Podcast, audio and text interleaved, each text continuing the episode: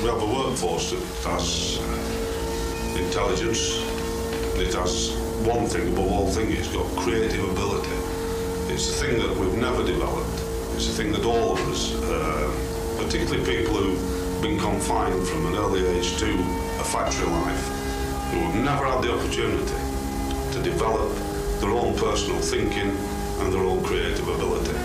And we feel that this sort of idea that we have put forward has taken root in Burnley particularly, where they do realise their own ability and the growing self-confidence of the people once they realise what they can do, that they have created the corporate plan, not the single individual, but they have all been involved in it. And the companies see this as a great threat.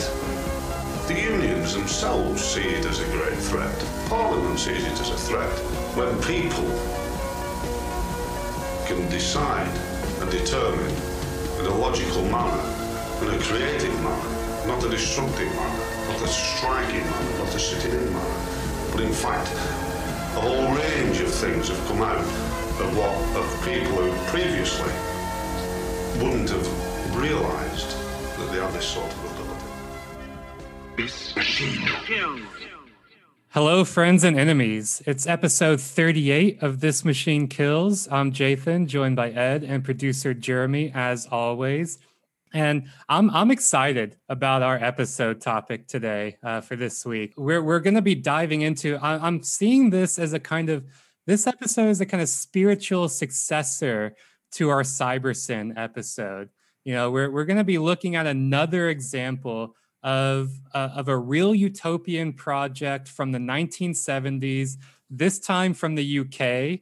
Uh, you know, which which provided much in the same way that CyberSyn did, concrete plans for how to actually do radical technopolitics. We're getting into the Lucas plan, right? So just a little background here, right? Like the labor union at Lucas Aerospace, and we'll we'll go through this history from the very beginning. But you know, the, this labor union at Lucas Aerospace, a really militant workers movement, uh, you know, they sought to democratize the means of production at this corporation across its factories uh, by giving workers autonomy over the management of industrial capacity. Now, like CyberSyn, uh, you know, the, as we'll get into, this project was in different ways. It wasn't as as violent as a coup, but it might as well have been. yeah. Uh, you know, it, it, was smothered in its cradle um, by capitalist, but also, as we'll get into, not just capitalist, but also other labor unions were threatened by it. Political parties, you know, not just the Tories, the Conservative Party, but even the Labour Party in the UK, you know, in this kind of shift at this this birth point moment of neoliberalism, you know, they could not tolerate the possibility of worker autonomy and democratic control in the economy. But again, like CyberSyn, there is so much to learn from the historical case study of the Lucas Plan and of the organizing of workers at the Lucas Aerospace Corporation. Let's just get into it. Let's start from the very beginning, right? I mean, I'm setting the scene here. It's 1976. Uh, and, and workers at Lucas Aerospace, which is a, a major manufacturer in the UK, had, had a long history of manufacturing, had something approximating a monopoly, was getting in, you know, something like $300 million uh, or 300 million pounds rather, which in 1970s terms is a fuck ton of money. 300 million pounds of revenue per year. So this is a major fucking manufacturer, a major heart of the industrial capacity for the United Kingdom. But these workers at Lucas Aerospace finally decided uh, enough was enough. They were done making weapons for war uh, and profits for capital. Because importantly, around half of Lucas Aerospace's output supplied military contracts. This business area depended upon public funds. It, it was, you know, on the law, the address of government funding and military contracts, um, as did you know many of the firm's civilian products right not just their products for the military but a lot of their civilian products also depended on, upon public funds and government contracts so workers argued that the state should support of, of industry should be better put to developing more socially useful products. And that idea of socially useful production is, is a, a philosophy of technology, of political economy that really motivated what came to be called the Lucas Plan. So, you know, in response to this, the the Lucas Aerospace Combine Shop Steward Committee, a, a very clunky name, not easy to say, but there's a history to it that we'll briefly get right. into. But they yeah, Lax, uh, Alaska, uh, whatever. Uh, but, but, they they crafted uh, what they called the alternative corporate plan, or or what has become better known as the Lucas Plan, which proposed innovative alternatives for how to manage manufacturing and what to produce, um, particularly at Lucas Aerospace. Now, before I pass it over to Ed uh, to get us even more into this, I, I want to say up front that this episode and our research for this episode is hugely indebted to the work of Adrian Smith, who's a professor of technology policy at the University of Sussex, um, has been doing for a long time extensive work on the history and politics of the Lucas plan. So in addition to, you know, our own looking at primary documents, other coverage and analysis, both in the media, in academia, in civic society. Our history that we're going to kind of plot out of the Lucas Plan draws in particular from a report uh, about socially useful production that Smith wrote in 2014. Um, and, he, and he's a great guy too. I, I, got a chance to meet Adrian Smith at a workshop at the University of Sheffield a few years ago, uh, and and he is just like the most like sweet, kindest, meekest guy that you could ever meet, never knowing uh, that he's actually this like really radical, very much in, involved in kind of militant labor activism. His scholarship is very much involved in that, but you'd never guess it from actually meeting him. Um, but it was great. That's how they get you, dude. That's that's how they get you. Yeah.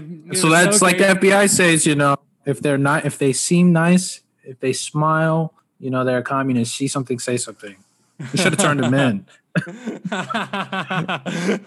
Instead of turning him in, I uh, I shared some pints with him at a pub in Sheffield, and we just had a great chat. no, I think yeah, the Lucas plan is uh, a really fascinating, also alternative special relationship with the CyberSyn. I guess will make it if if the US and the UK have their special imperial relationship. The Lucas Aerospace Shop Stewards uh, Combine Committee, the formation of it, I think, is pretty interesting because uh, you know, in an attempt right to coordinate and strengthen responses. Uh, some of the shop stewards uh, started breaking, like really entrenched in historic uh, divisions of uh, between or among workers of you know the role, the craft, and the the profession. Right? They started you know experimenting and combining some of these across you know the trade unions and industrial sites. And so you know as a result, pretty early on, because of this experimentation and this willingness to you know cross some of these boundaries uh, the combine committee was able to i think demonstrate to the workers. There's significant advantages for themselves, right? But also production if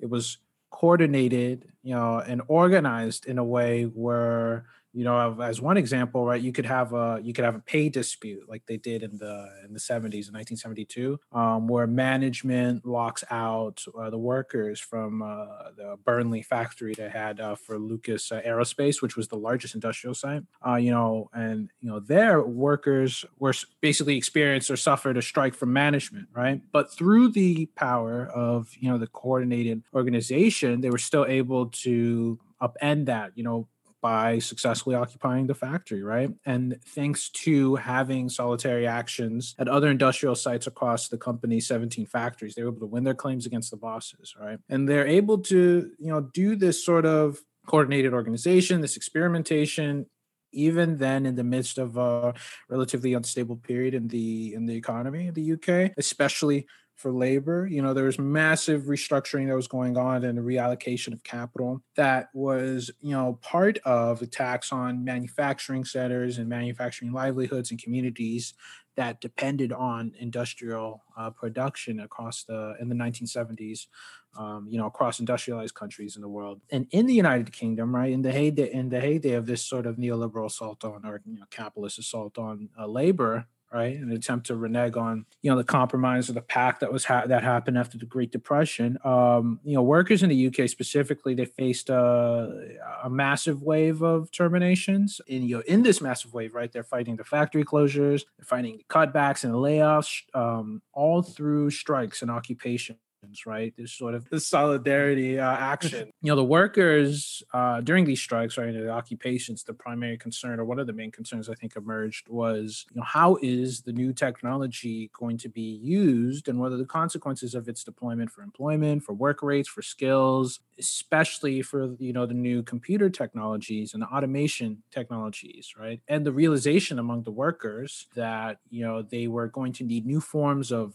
you know agency or awareness or collaboration uh, and initiatives and structures you know all sorts of things to negotiate with management and to negotiate the use of this new technology. And this is like a thing that continually appears in some of the stuff that we talk about right? Where as soon as you start taking technology for granted right it's just like infrastructure of the infrastructure as a feature of the world right? You're fucked right? Because it is not that like you know you can negotiate its existence and push it out as they did and tried to right? Um and their moves were largely to you know you know on one part, you know, there were attempts to counter, right, the investment decisions that were being made by capital, really central to spurring these the, the restructuring in the industrial sector, the relocations that were going on. Um, but at the same time, state power is also really integral to this, right? This, you know, it was through tax breaks, it was through grants, it was through subsidies to corporations and to enterprises that they were able to you know rationalize right or make sense of the, operations and figure out how to invest in new forms of technologies new productive arrangements. And so you know lucas aerospace emerges as a result of all this as a, you know from a series of really aggressive mergers and acquisitions in the in the industry and in the space in the 1960s representing you know of course decisions by capital but also because of state intervention in the form of grants right from the government's industrial reorganization corporation yeah, and I think this is a really important point here as well, and something we hammer home and will constantly hammer home that like innovation, quote unquote, you know, doesn't just emerge from nowhere. It's not just like manna drops from the heaven or someone like you know is out for a mm-hmm. hike and they stumble across it. Oh shit there's a new technology here. Let me bring this back to the city and see if i can put it to use right? Like no no no. Like the emergence of these new computer control technologies these new forms of automation and the threats that they had against workers their livelihoods their autonomy like this was all part of really intentional investment decisions by capital and by the state right? You have we have to understand the the innovation of these technologies as an attack on the labor movement as an attack mm. on workers' rights. You know, but of course, like obviously, like smuggling it in through these ideas of, of actually we're just rationalizing operations. We're just rationalizing the investment in new technologies. Uh, we'll, we'll just as it is today, uh, you know, in the past, these ideas of rationalization, of efficiency, of optimization were always used to justify ulterior motives for how to use these technologies.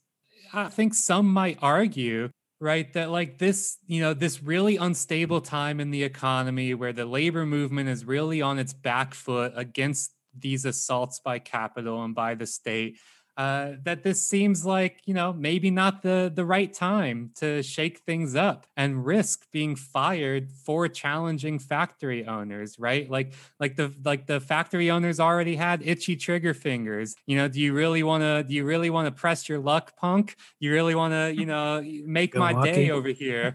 You feeling lucky? And but I, I think the I think Lucas the workers at Lucas they they weren't feeling lucky they were feeling energized mm-hmm. right? By Froggy. the actions, they they knew what they wanted and they were going out to get it, right? And they were feeling energized by the actions of of the labor movement as a whole at this time, right? They knew there would never be a perfect opportunity to enact radical democratic change, right? This is something that we can't fall into where we just hope that the next crisis somehow goes our way, right? That that things will that the tide will turn and will be the boats on the, the riding the crest of these rising waves rather than them being crashing down upon us. They knew that there, there is no right time. The only right time is now, right? Like uh, I'm I'm reminded Mhm. of Wendy Liu, who's a friend of the show, uh, past guest. Her Twitter profile is perfect, right? Uh, she says the best time to overthrow capitalism was 20 years ago. The second Yeah. best time was 10 years ago. Now is kind of late, but it'll do. and and that's that I feel like that's exactly the the mantra that that the workers at Lucas Aerospace had in mind when when they figured when they were you know coming up with this Lucas plan mobilizing these kind of militant actions. So you know instead of they recognize that it's always the right time to put into practice these ideas about human-centered design so and socially useful production. Um, and so as the the committee, right, this combined shop stewards committee uh, wrote in what became the Lucas plan, quote, we believe that scientists, engineers, and the workers in those industries have a profound responsibility to challenge the underlying assumptions of large scale industry and seek to assert their right to use their skill and ability in the interest of the community at large. In saying that, we recognize that this is a fundamental challenge to many of the economic and ideological assumptions of our society. So, right there, right in the introduction of the alternative corporate plan for Lucas, they knew what they were doing was something radical, was a fundamental challenge. And that was the whole purpose of it. That was the whole goal.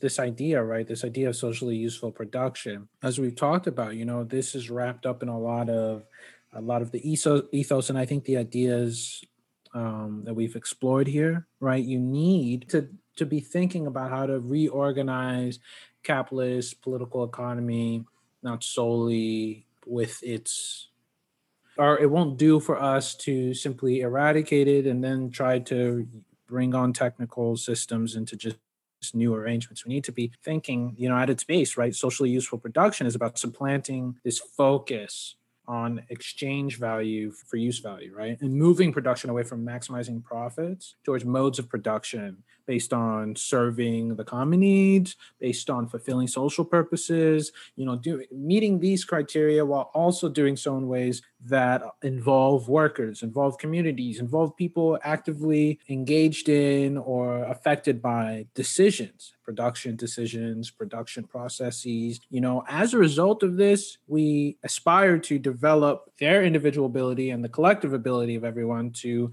have agency, have autonomy have decision making in it and like also develop like the, the the institutions the culture that's necessary was to sustain that right? It's about democratizing the economic realm. It's about subordinating it to the needs of society. It's not about you know the desires of elites or capital or distributing you know power to and wealth right to the working class right? Um it's a it's it's about like genuinely restructuring the way in which the world operates such that like these systems do wither away and they die and that what comes up in its place is like a, a, a real commitment to production socially useful production right? That that's the whole purpose of democratizing the economic realm right? It's a it, it, it's about subordinating the economy to the needs of society. Because the the whole myth of the free market right that like the economy the market is just this autonomous force that goes about its own business um, and whatever comes out of it was just you know that's just the outputs of this autonomous force. That's bullshit. As we have explored uh, on tmk as we will again and again reiterate that no the economy as it currently exists and as it existed back then is subordinated it is guided and directed but it's subordinated to the to the to the needs and desires of of the of of elites of capital of the ruling class the fundamental shift here in the lucas plan is to say, you know, the, the economy is already planned. As we talked about last week, right? The economy is already planned. We Right. need to plan it for us to serve the common need. Right. You know, as Dewey would say, right? We want, or John Dewey, right? We'd want industrial democracy. We do not want industrial feudalism, which is what we have now, where you have a great many fiefs and private, you know, absolutist, you know, hierarchies that within them are just run like tyrannies, right? Orders flow from top down. You, especially in the United States, it's just at will employment. We want to you know displace that and democratize everything. You know i think there is this uh, good book on the idea from the 1980s called a very nice work if you can get it. Uh, Jathan found in an article on socially useful production uh, by uh, Pan Lim, and it it defines it as fundamentally called antithetical to the central logics of capitalism and attempts to reintegrate aspects of life which capitalism has over the centuries managed to separate and compartmentalize. I mean, that's that idea of alienating Right. labor from the Right. product, from their own value um, that they produce, right? From the Mm-hmm. from the goods and services that that they create. Uh, and and there's something really radical here about the idea that no, we can reintegrate all of these aspects of life. Yeah, you know, and I think I think that is why you know the Lucas plan is a you know is an exciting thing in of itself. It's it brings all of that to the table to craft like a new movement for technopolitics where it's not simply you know in another utopian manifesto right but it originates as a concrete proposal for saving jobs for stopping factory closures all at the lucas aerospace industrial site and the lucas plan right is I think in that sense unusual because it's you know through careful analysis of the skills of the machinery, uh, the work organization, the economic potential, uh, the workers uh, propose like innovative alternatives, right, to closures in, in the manufacturing um, sector and especially within their own company, right? It takes seriously the question of okay, how do we create an innovative system, you know, that achieves lofty goals like promoting human progress, enhancing social welfare um, and empowering all people in all places you know at the same time it's meeting the immediate needs like ensuring workers had safe guaranteed uh, well-paying um, jobs right to support their families I, I think there's a lot to that, right? That know, and this is something that like know, I think about Aaron Benanav's work as well, and like automation in the future of work. Uh, you know, go back, check out our episode with Aaron, read his work um, for sure. But but this idea here, right? Like like automation and these technologies don't have to be used in this way that cause these kind of massive disruptions, these mass, massive unemployment, factory closures, right? Like Lucas, the Lucas plan and the workers at Lucas, uh, you know, they were essentially offered two two choices by capital, right? One is either, uh, you know, shut up and take it, uh, you know, just you know, we're we're making plans here. We're reorganizing the factories. You know, some some things have to close. Uh, you know some jobs have to be lost. You know some redundancies have to be have to be born. Uh, you know and and and and your only option is to you know essentially just shut up and take it right? Um I, you know this is the only way that the factories that the corporation can continue to exist is if we do these closures if we do these cutbacks. And the the workers at Lucas and you know through the through this alternative corporate plan the Lucas plan they were saying no there there is a there is a third way. There's a socialist third way right? There's an alternative to uh, how we organize the corporation that can actually save a lot of these jobs while also uh, you know reorienting the things that our labor is helping to produce and manufacture towards the things that we want to do not not these weapons or military contracts uh, but towards things that actually enrich people's lives uh, uh, you know em- empower society and workers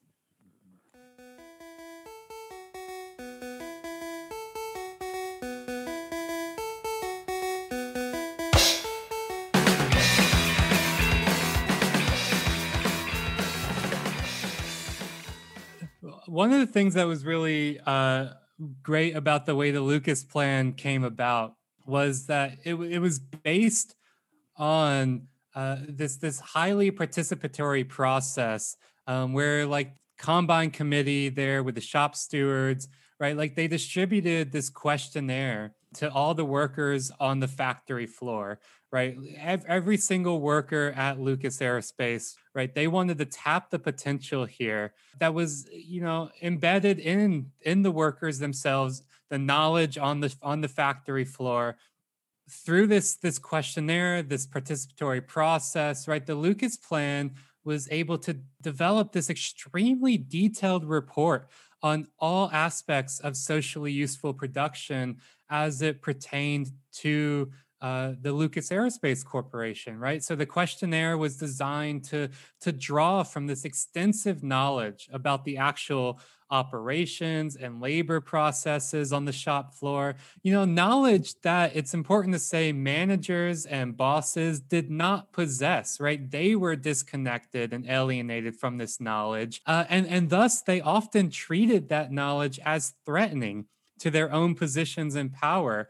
You know, there, there's a, a, a, number of great studies, um, historical studies that have detailed this process of, of how management feels threatened by the, the knowledge that workers on the shop floor actually have. I, I'm I here I'm thinking in particular around the work by historian David F. Noble in his book, Forces of Production, which is this excellent social history of automation, uh, and particularly factory manu- and manufacturing, industrial automation, um, and as well the you know the very well-known political economist radical uh, militant labor leader and activist Harry Braverman in his book Labor and Monopoly Capital, right? And here, you know, in both of these these works and in all, you know, and and in all the kind of works surrounding them, really focusing on the ways in which a big part of the decisions, the investment decisions and implementation decisions about things like automate, uh, you know, automation, things like Taylorism. A big aspect of that was not just this idea of, um, oh, this will rationalize the factory in the sense that it will increase profit and increase efficiency, but also rationalize in the sense that it will take power away from workers on the shop floor who are actually intimately uh, involved with you know the the labor process the operations of the factory. It will de-skill the workers by uh, you know embodying that that skill and that knowledge in automation technologies which the managers and which you know a more kind of managerial professional class of engineers have power over these technologies, power that they can't have over the workers themselves. So there's a big aspect here of, you know, these technologies not just being used to increase profit, but but at times decisions being made that went against the profit motive, but instead shifted power and control from the workers to management, to the bosses, to these professional classes. Uh, and and that is also something that the Lucas plan was really trying to fight against, right? And and the, so this questionnaire, this you know very participatory process through this questionnaire, helped facilitate discussion among workers and the committee leaders uh, about the equipment, the skills, the organization uh, available at all of these different plants, right? We're talking about like 17 different industrial sites. Um, and it led to these kind of reflections uh, and ideas, you know, way beyond the development of, of alternative products and into considerations about things like you know the very planning and organization of production you know issues deeply related to labor processes and worker training and also i mean things like economic management and accounting right? Like like they were really trying to look at everything from top to bottom from the shop floor to the boss's office. What what how does how does this work and what knowledge do we have? You know so again as the committee wrote in the in the lucas plan itself quote Perhaps the most significant feature of the corporate plan is that trade unionists are attempting to transcend the narrow economism which has characterized trade union activity in the past, and, and instead extend our demands to the extent of questioning the products on which we work and the way in which we work upon them. This questioning of basic assumptions about what should be produced and how it should be produced is one that is likely to grow in momentum. I mean, I'm I'm gonna throw it over to Ed, but I, I, like this because they're they're asking not only questions about like you know they're not taking for granted that the things that Lucas is manufacturing and the way production is worked has to be the case. They're raising that question of no that we've talked about before that is so often taken away from workers, the ability to say no that is not what I want my labor, my time, my energy to be devoted towards. That is not the kind of quote unquote value that I want to be involved in producing. I think that point is really key. The no, we've talked about that social planning and the development of like technology in general. We we all have little to no say in what sort of technical devices get produced, rolled out in our daily lives, and if it's it should definitely be the case that we should have some say in it and the workers even more so because they're developing should have a say.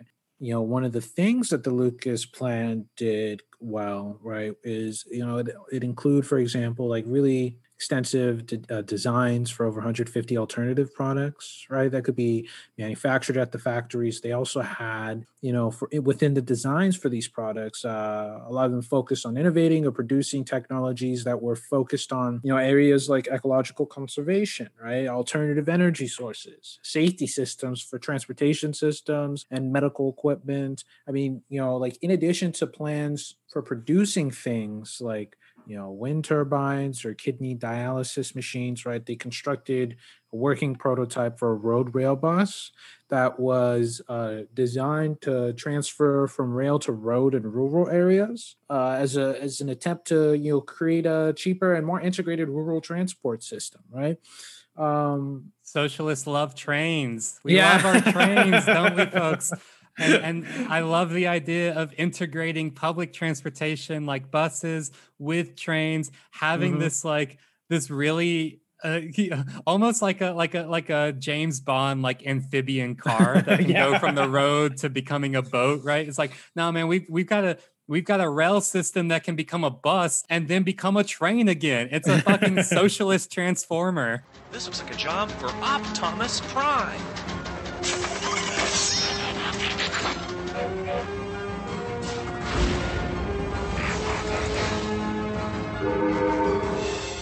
I would love to see Buttigieg come up with that as uh, Department of Transportation Secretary, but he won't. You know, all that McKinsey training, and he can't come up with something like this. You know, how useful could it be? But that in of itself is just like a, such a, a novel contribution to the transportation system, right? Where you can see what happens when you have people who are actually invested in the decision and the and who you know are actually have to deal with the consequences speak up and be like hey actually like can we integrate you know the transportation systems? Or can we design something that allows us to integrate them versus um, let's figure out a way to make sure that autonomous vehicles which are never going to come um, are are safe right? As Buttigieg is you know was doing today in a in a press conference.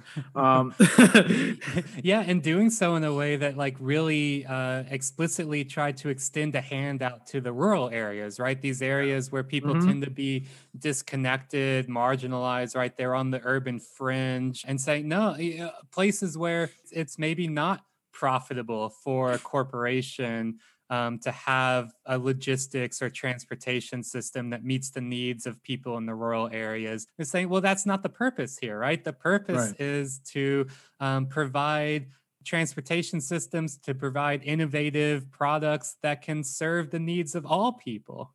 Right. And I think there's there's such a sharp contrast between like what gets designed when you let the workers or people directly affected by the production decisions decide what to produce versus like, okay, what did the market or you know, what did what did what did the general managers decide they needed to produce? Um, military contracts for vehicles, you know, for for weapons, for jet engines, for you know, odious and socially harmful tech that made up a huge chunk of Lucas Aerospace's business, right?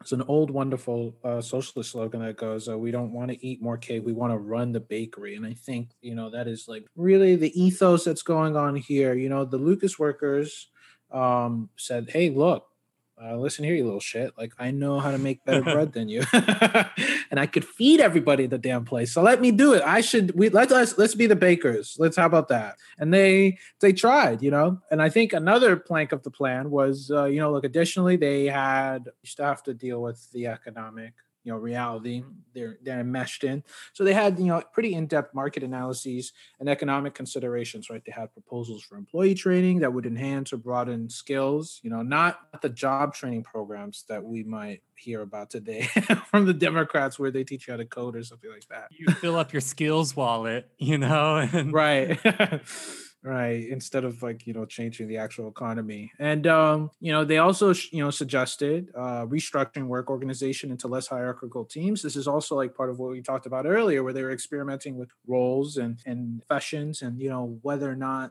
you could take certain bits of responsibilities or expectations and, and merge them into other capacities right? Uh, so they had these less hierarchical teams. And I, I love that too because it, it it comes back to that kind of like you know, as you're saying, breaking these divisions between the kind of like practical shop floor knowledge and the more theoretical design engineering knowledge, right? Saying these mm-hmm. these do not need to be hierarchies where you've got you know workers on the shop floor um, under the thumb of the more theoretical engineers who have gone and you know got all this design knowledge whatever they say no no no like like those things need to be integrated and there needs to not be hierarchy but instead more of more crossover between that practical and theoretical knowledge right you know and, and you know and as a result I mean, this is a pretty expansive system they were proposing, right? A pretty expansive overhaul of uh, of a darling of uh, the aerospace uh, industry. Um, and so as a result, right, the Lucas plan was massive, right? About six volumes, you know, approximately 200 pages each.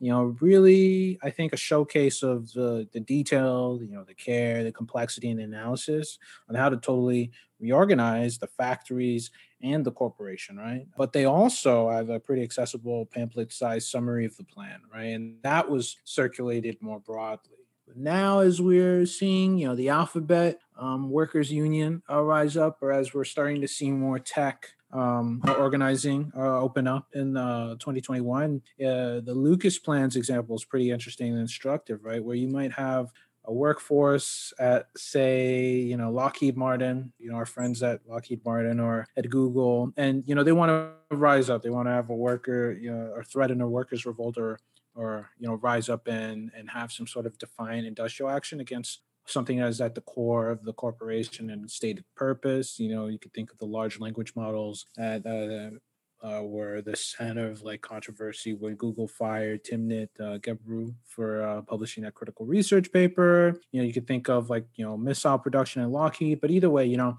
you have workers who want to org- uh, you know rise up right? To go a little bit further than organizing the walkouts or the strikes, right? Imagine them crafting like a genuinely divergent business model, you know, that speaks to how and why and, and who the corporation is going to be run by or for, right? Uh, and, and not like a manifesto, right? Because the Lucas plan, I mean, it may sound like a manifesto, but it is at the end of the day like a very systematic analysis and proposal for an overhaul of a system that would still work, that was still profitable within the confines of capitalist logic, right? That is like the sort of overall we're talking about not saying like we should have like we should train the phrenologists to be a little bit better you know but like get rid of the fucking phrenologists you know? yeah just to reiterate that point right like like like we said at the beginning i mean lucas aerospace was massive right we're talking about like 300 million pounds in revenue uh, per year uh, you know it, it is not I don't think it's a wrong analogy to say that something like that happening today would be like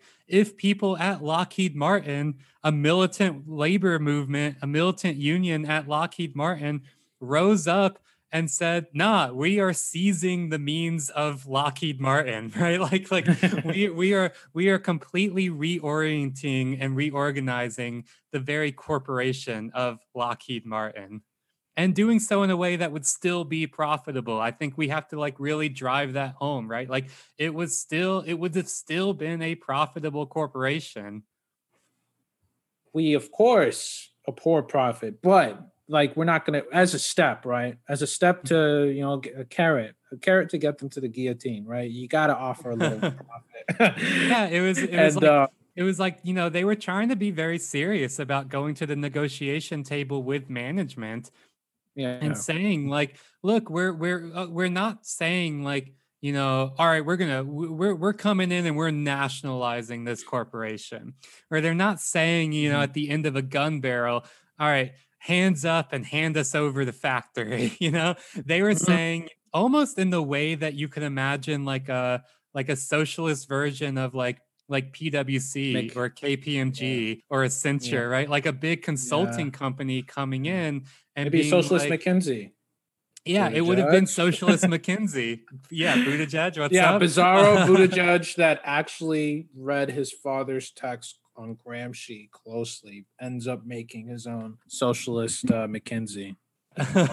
and I mean that's that's essentially what they were trying to do, right? Like like they were trying to in a very serious way come to the table with management and say like you don't have to do all these closures and cutbacks. We are the bizarro McKinsey. Uh, we're going to show you, you know, not how to to do massive redundancies, which is you know like McKinsey's part of their part of their normal arsenal, but instead we're going to do something very different and still have a profitable corporation at the end of it. You know, at a, a 1978 conference on um, alternatives to unemployment, uh, Mike George, who's from the, it's called the Center for Alternative Industrial and Technological Systems, which was this polytechnic research center created by workers from Lucas Aerospace to try to uh, think through these ideas of socially useful production come up with with with ways of putting it into practice. So at this conference on alternatives to unemployment mike george set out these principles undermining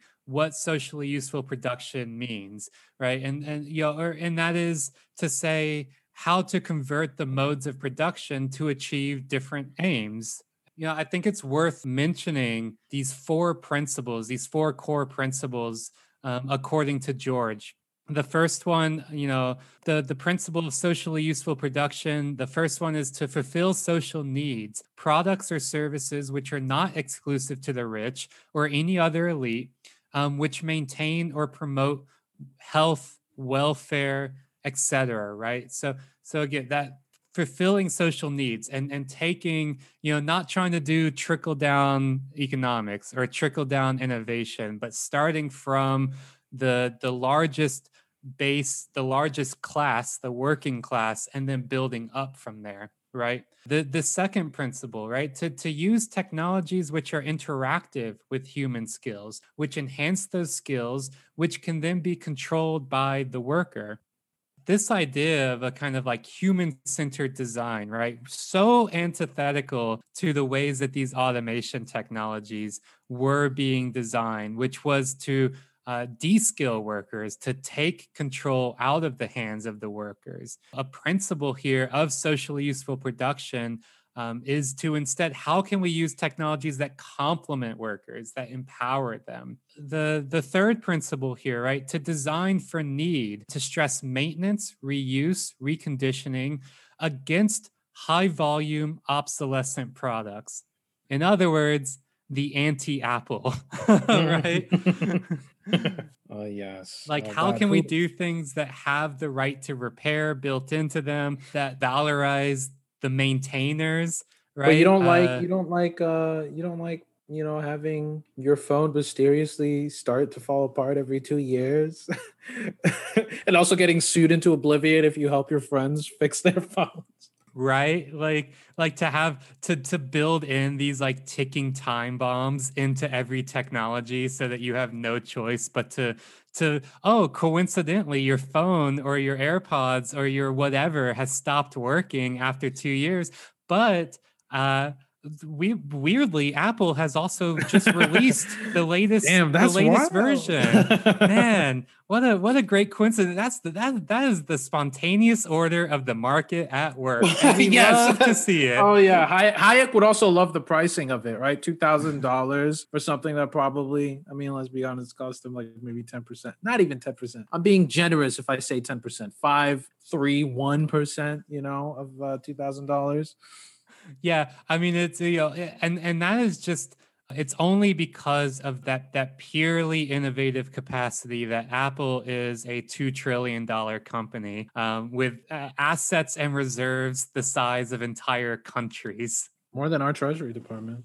Yeah. and and the, the so this fourth principle of socially useful production here um it, you know really drives it home it's to to work on products which can be s- quote unquote sold in a Mhm. socialized market in other words you know to design and and the design and production of things like medical equipment with direct contact with medical staff and patients right so so the idea here of like a socialized market um, is that you know you are building things like medical equipment, things like transportation. You're building these technologies that are directly meeting the needs of the people who are going to be using them. It, again, it's the antithesis of, you know, there's that famous uh, Steve Jobs quote where he said, what, like the customer doesn't know what they want until we tell them what they want. So it's the complete opposite of that, like authoritarian mode of uh, of design uh, and and uh, of product design, which you know is foisting on the user, the quote unquote user,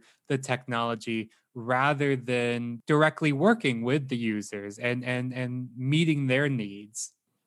brutalist consumerism, as as Jeremy is telling us. I think that you know all of this in in aggregate or all together, right, is really fascinating to think about, right? Because the Lucas plan, its ambitions didn't stop at the one company, right? The workers knew that okay, we can have this great, dazzling, beautiful plan, the most beautiful plan you've ever seen, folks, but but It's, it's uh, beautiful. it's a beautiful plan. yeah. It's the best plan I've ever seen. you might even call it a deal who knows um, and um, that alone right is not going to convince management and government right it's going to have to be coupled with a broader political campaign right that exerts pressure and that advocates for what they called the right of all people to socially useful production. And as one of the committee leaders said, right, it was meant to inflame the imaginations of others and demonstrated a very practical and direct way the creative power of ordinary people. And I think that you know, on that account, you know, those in of themselves are all very important things. We've also talked about each one of these, right? The the the, dearth of imagination in political projects, especially when technology comes into the picture, but also the fact that because we don't have democratized systems, we don't actually get chances to develop our capacity for anything really, except in narrow ways that are counterproductive to being free right and developing ourselves as human beings. The lucas plan by giving a chance to do all that wildly successful. That in of itself is a is a victory to show that like you can do this. They may not say yes. They may they may try to kill it. They may you know suffocate it in the cradle but you can do it. And then you just need to you know tack on a really intense uh, campaign to uh, provide uh, pressure, right? And at the time, you also saw widespread discussion, right, among uh, the international press, especially about the, you know, the where the shop stewards they were in the committee, they were forging links with workers that were adopting similar initiatives across the UK, uh, but also in Germany and Scandinavia and Australia and the U.S. Um, and the Lucas plan ended up being, you know, the, the fertilizer really for the growth of this uh, grassroots innovation movement you know, as Smith calls it, of initiatives for socially useful production that emerge from the bottom up in shop floors and polytechnics and in local communities. I, I think this idea of grassroots innovation movement, which is a coinage by Adrian Smith and something his work focuses a lot on, uh, is is really worth reiterating because it is about saying that the ordinary people, quote unquote, ordinary people, industrial and innovative capacity, right? But like but the thing about capitalism is that it, it, it, doesn't it doesn't even come close to tapping that well um, of of power of capacity in the ordinary people. Quite the opposite. Its whole goal is to squelch it right? To suppress the ability and the knowledge and the skills of order, quote unquote ordinary people to actually do things like innovation, technology development, economic investment, production decisions. This threatens this kind of grassroots innovation movement that the Lucas plan really exemplified threatens the position of capital while at the same time, you know, we have to look at it as empowering the ability of labor. And and I think that is something really worth kind of driving home, right? That that this bottom up rather than top down uh, mode of thinking about production. Right. And it was recognized as such at the time, right? You had Marxist rags like the Financial Times, right? Describing the Lucas plan as uh, one of the most radical alternative plans ever drawn up by workers for their company, right? You had the, the legend, Tony Benn, the UK mm. industry secretary at the time, saying that this is one of the most remarkable exercises that's ever occurred in British industrial history. Was even nominated for Nobel Peace Prize in 1979, which is a bit wild. I mean, that is wild. the Nobel Peace Prize has come a long way since then. oh God, you remember the year where the EU uh, awarded it to itself? oh, they're like, yeah, I know. Look, guys, we've been uh, maybe we bombed a little a few countries in the Middle East, but have we invaded each other in a hundred years? 50 years I mean 60 no. All right that, that that that's that's peace. That is peace for Europe. The, the Lucas the Lucas plan is the real hope and change platform that we need. Well, well, let, me, let, me, be clear. Uh, let me be clear. The uh, Lucas plan uh, it's not going to work. Uh, it's uh, it's divisive. Uh, what this country needs is capitalist uh, sublimation of every uh, facet of your life. And the um, the Lucas plan is a distraction. It may be right, but it's um, it's not it, folks.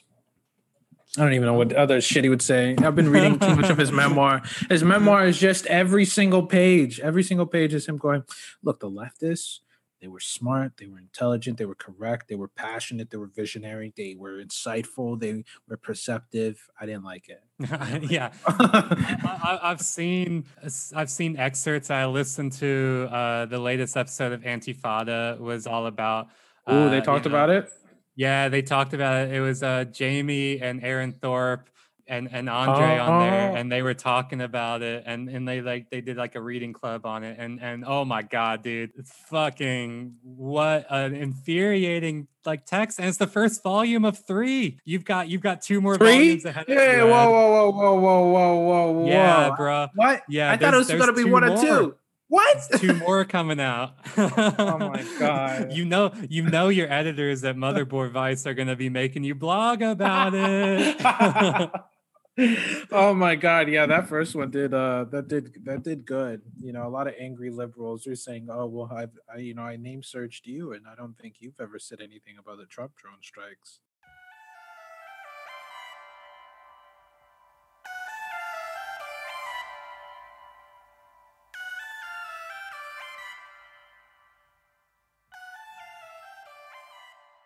the Lucas plan, you know, nominated, didn't win, but nominated for Nobel Peace Prize. I mean, I think all of that is just to say that like the implications of the Lucas plan were were ri- widely recognized and discussed at that time, which is pretty wild, right? Like it wasn't just something that was kind of just like ignored or shuffled aside. Like people had to take it seriously. I think one of the reasons why um, especially at this time, you know, in the 70s, that people had to take it seriously was simply by the fact of drafting this alternative blueprint. Uh, you know, the workers at Lucas Aerospace proved beyond a doubt that innovation was not this mysterious force that can only be grasped by some, you know, technocratic high priest, right? They demonstrated that ordinary people, those who are who are castigated as unskilled labor right? As simple grunts who can only do what they're told, as we see so much in the current discourse now, right? Around like the $15 minimum wage, you know, people are like, oh, you you you want some burger flipper uh, at McDonald's to be making as much as, you know, I, I I'm a, you know, I'm a professional architect or whatever, I'm only making $25 an hour and you want them to be making $15 an hour? It's you like, should yeah. both be making more. I, like, exactly. yeah, bro, you're fucking getting We're all underpaid. Well. yeah. You're getting fucked as well, right? And, and and so, you know, all these people castigated as unskilled labor, as simple grunts, right? Like you know, the Lucas plan, what it did is it demonstrated that all these people are actually, in fact, untapped wells of novel ideas. Mm-hmm. They possess the skills, already possess the skills needed to organize production for socially useful outcomes. You know, as as the worker committee again wrote in the Lucas plan, quote, we have allowed our regard for human talents to be bludgeoned into silence by the mystique of advanced equipment and technology, and so forget that our most precious asset is the creative and productive power of our people. This is this is it right? This is what it is this isn't the you know the neoliberal version of this is the idea of human capital right? That yeah, yeah you know people have capital that they nurture and develop and grow in themselves by taking on uh, you know six figures of student loans to get a bachelor's degree mm-hmm. um, you know to work jobs that don't require that bachelor's degree uh, that that's human capital at work the socialist version of it that the lucas plan really emphasized is that people already possess the skills and the creativity to do this, right? They are just simply not given the opportunities. They are these untapped wells. And and through that, we as the working class are excluded from these processes because it upsets the control that capital wields over labor and profit, right? It is not a lack of knowledge, but an act of power that prevents us from democratizing innovation and distributing its fruits to everybody. You know, to your point about, you know, the connection with minimum wage and like this construction of certain types of labors not being like you know skilled. There was this discussion i saw online i thought was interesting where people are trying to figure out why it is that you know fast food workers and retail workers always get like the brunt of the criticism like oh you want like them to be making and earning the money? And I, it was interesting how like that those are the type of jobs that most people or that most people who are you know against that sort of you know lifting up of the minimum wage those are really the only you know jobs don't counter that are minimum wage jobs. But these sorts of jobs are everywhere as you know people talk about whenever we have these discussions they form the brunt of everything. I mean like one of the most important jobs just like who you know the people who actually get food and harvest it right? Harvest your food off of the crops.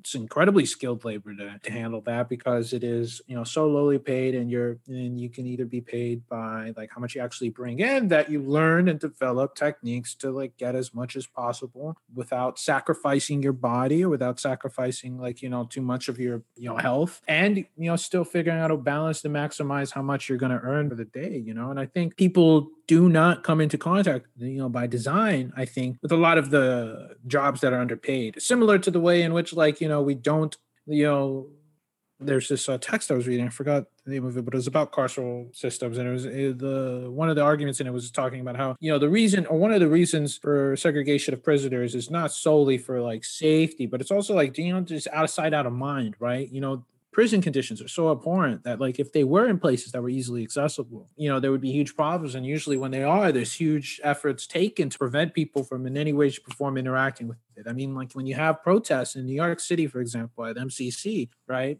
think of how much energy is expended in crushing uh, actions or keeping protesters away or preventing them from doing any sort of solidarity with the prisoners inside. And similarly, right, there's a lot of effort in the society spent on not only convincing people that they're unskilled laborer jobs, but also separating the jobs that if you saw them would be like, oh fuck, I can't do that. So that they don't raise the question of like, huh, like why is that person not getting paid a livable wage when they're doing this thing, which is clearly hard, clearly skilled, clearly important, uh, that I couldn't do. And I'm, you know, whatever job I have, like I'm the hardest jobs I ever had were jobs that were paid hell of a lot less than I'm doing right now, right? And were more demanding and more grueling and less forgiving. They weren't I don't think they were particularly important, but I one of the hardest jobs I had was like this uh, this really bare bones cut and throat canvassing operation, right? That uh, kind of a minimum wage and then a commission fee, right? Harder I think, and just because of like having the bullshit rich people to give over their money so, for the political cause, right? But like you know stuff like that, or stuff like you know any of the you know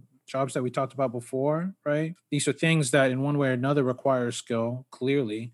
And if you step back and you look at it, you say everything, you know, in one way or another requires a skill, but it just doesn't get compensated properly. And I think the Lucas plan's ability to really communicate to people, hey, if you have a role in the production process, you have value, but you also have value because you're just a human being, right? And that can be developed. Yeah, there, there's a, a, a great um, essay in the Baffler by Lizzie O'Shea called mm-hmm. "We Keep You Alive," which is just so good, uh, such a good analysis of so-called unskilled jobs. And in that, she she makes the argument, right, that like you know these unskilled jobs are atomized by design, right, and as a mm-hmm. result, this work um, can be deeply yeah. alienating and that's the whole yeah. purpose right it's to it's to keep you atomized it's to keep you alienated it's to keep you beaten down so you don't do things like the lucas workers did right like mm-hmm. uh, form solidarity um, form a you know a combine committee that crossed these boundaries of different prof- professions and skills and knowledge and said no we are all in this together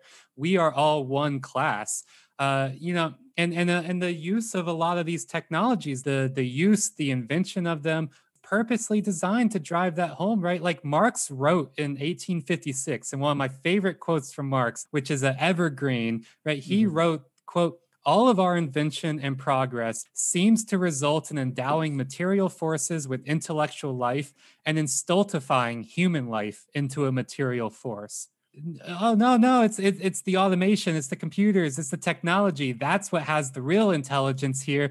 Uh, human beings are the actual tools right? We're the actual yeah. robots. That is how capital treats us. Um, and that's not an accident right? That is by mm-hmm. design that is a poisonous ideology that bleeds into everything and how people think and relate to each other. And it's one of the reasons why under a capitalist system, things fucking suck and people are horrible. Or, you know, one of the reasons why, one of the many reasons why people are horrible to each other is, is more so the capitalist system than otherwise. You know, there's this underlying ideology that underwrites everything that says that you are a tool, you're disposable, you're a vessel for the real stuff, capitalism, for market dynamics, for you know, exchange. And you should realize that and be thankful. Yeah, all of these things we talked about around like planned obsolescence, uh, you know, the disposability of of these technologies, the the the harmful purposes that they're put towards, all of those features, uh, you know, that's how capital treats humans as well, right? As obsolescent, um, as as tools that are meant to be used up and thrown away,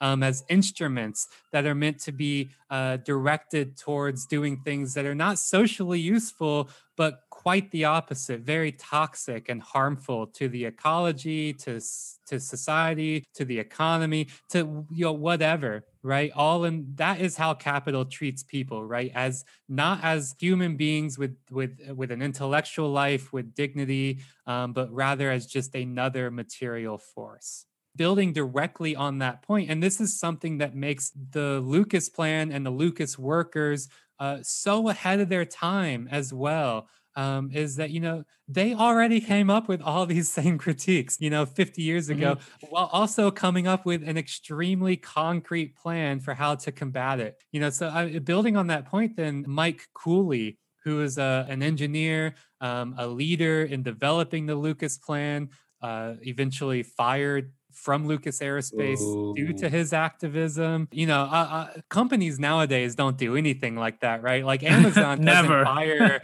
workers who you know might be thinking about activism or unions. No, or no. Speaking up about uh, coronavirus uh, running rampant in their um, delivery facilities, never.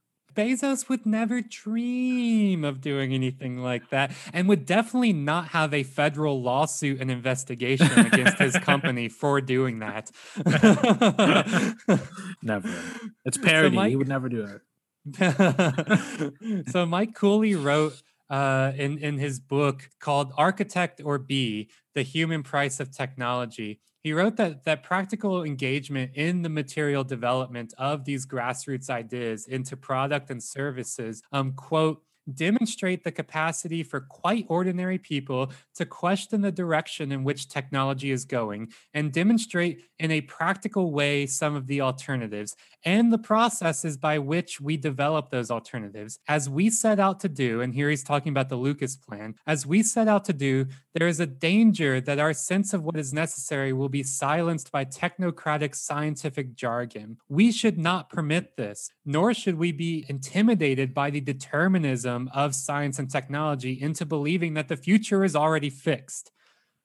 Right there right? That that is the whole thesis of tmk uh, wrapped up in in that one passage. What i object to is you automatically treat me like an inferior? Well i am king. Oh king eh? Very nice. And how do you get that eh? By exploiting the workers by hanging on to outdated imperialist dogma which perpetuates the economic and social differences in our society and i i think that is such a great point to leave off on our history of the Lucas plan and the philosophy underpinning it. This is, you know, this is this is our first part, right? Like we've kind of laid out what the what the Lucas plan is, the context in which it arises, the philosophy underpinning it of socially useful production. You know, there's still a lot more left to this to this history and a lot more uh, lessons to glean from it as well. Join us in the premium episode where we'll get deeper into uh, what actually happened when the workers at Lucas presented this to management? What was the response of the of capital of the state of other labor unions in the UK to this plan? And and again, like what kind of lessons must we draw from this in terms of thinking about alternatives, in terms of thinking about real utopias, all of that. We'll get into all of that um, and so you're you're definitely going to want to stick around. Join us in the premium episode, which you can find at patreon.com slash this machine kills to learn more about this immensely important project um, this immensely important case study which just holds more and more relevance for today than than ever before I, I will just reiterate uh, Wendy Liu's uh, Twitter bio, right? The best mm-hmm. time um, to dismantle capitalism was, uh, I'll change it. It was uh, 200 years ago. Um, the second best time was 100 years ago. Third, 50 years ago, add, so on and so on. But, you know, now we'll do. Now we'll mm. do. And that that is that is the future. That is the um, alternative history that we are trying to actualize here on TMK. Uh, so join us in the Patreon episode um, later this week. Uh, and until then, we will see y'all then. Later.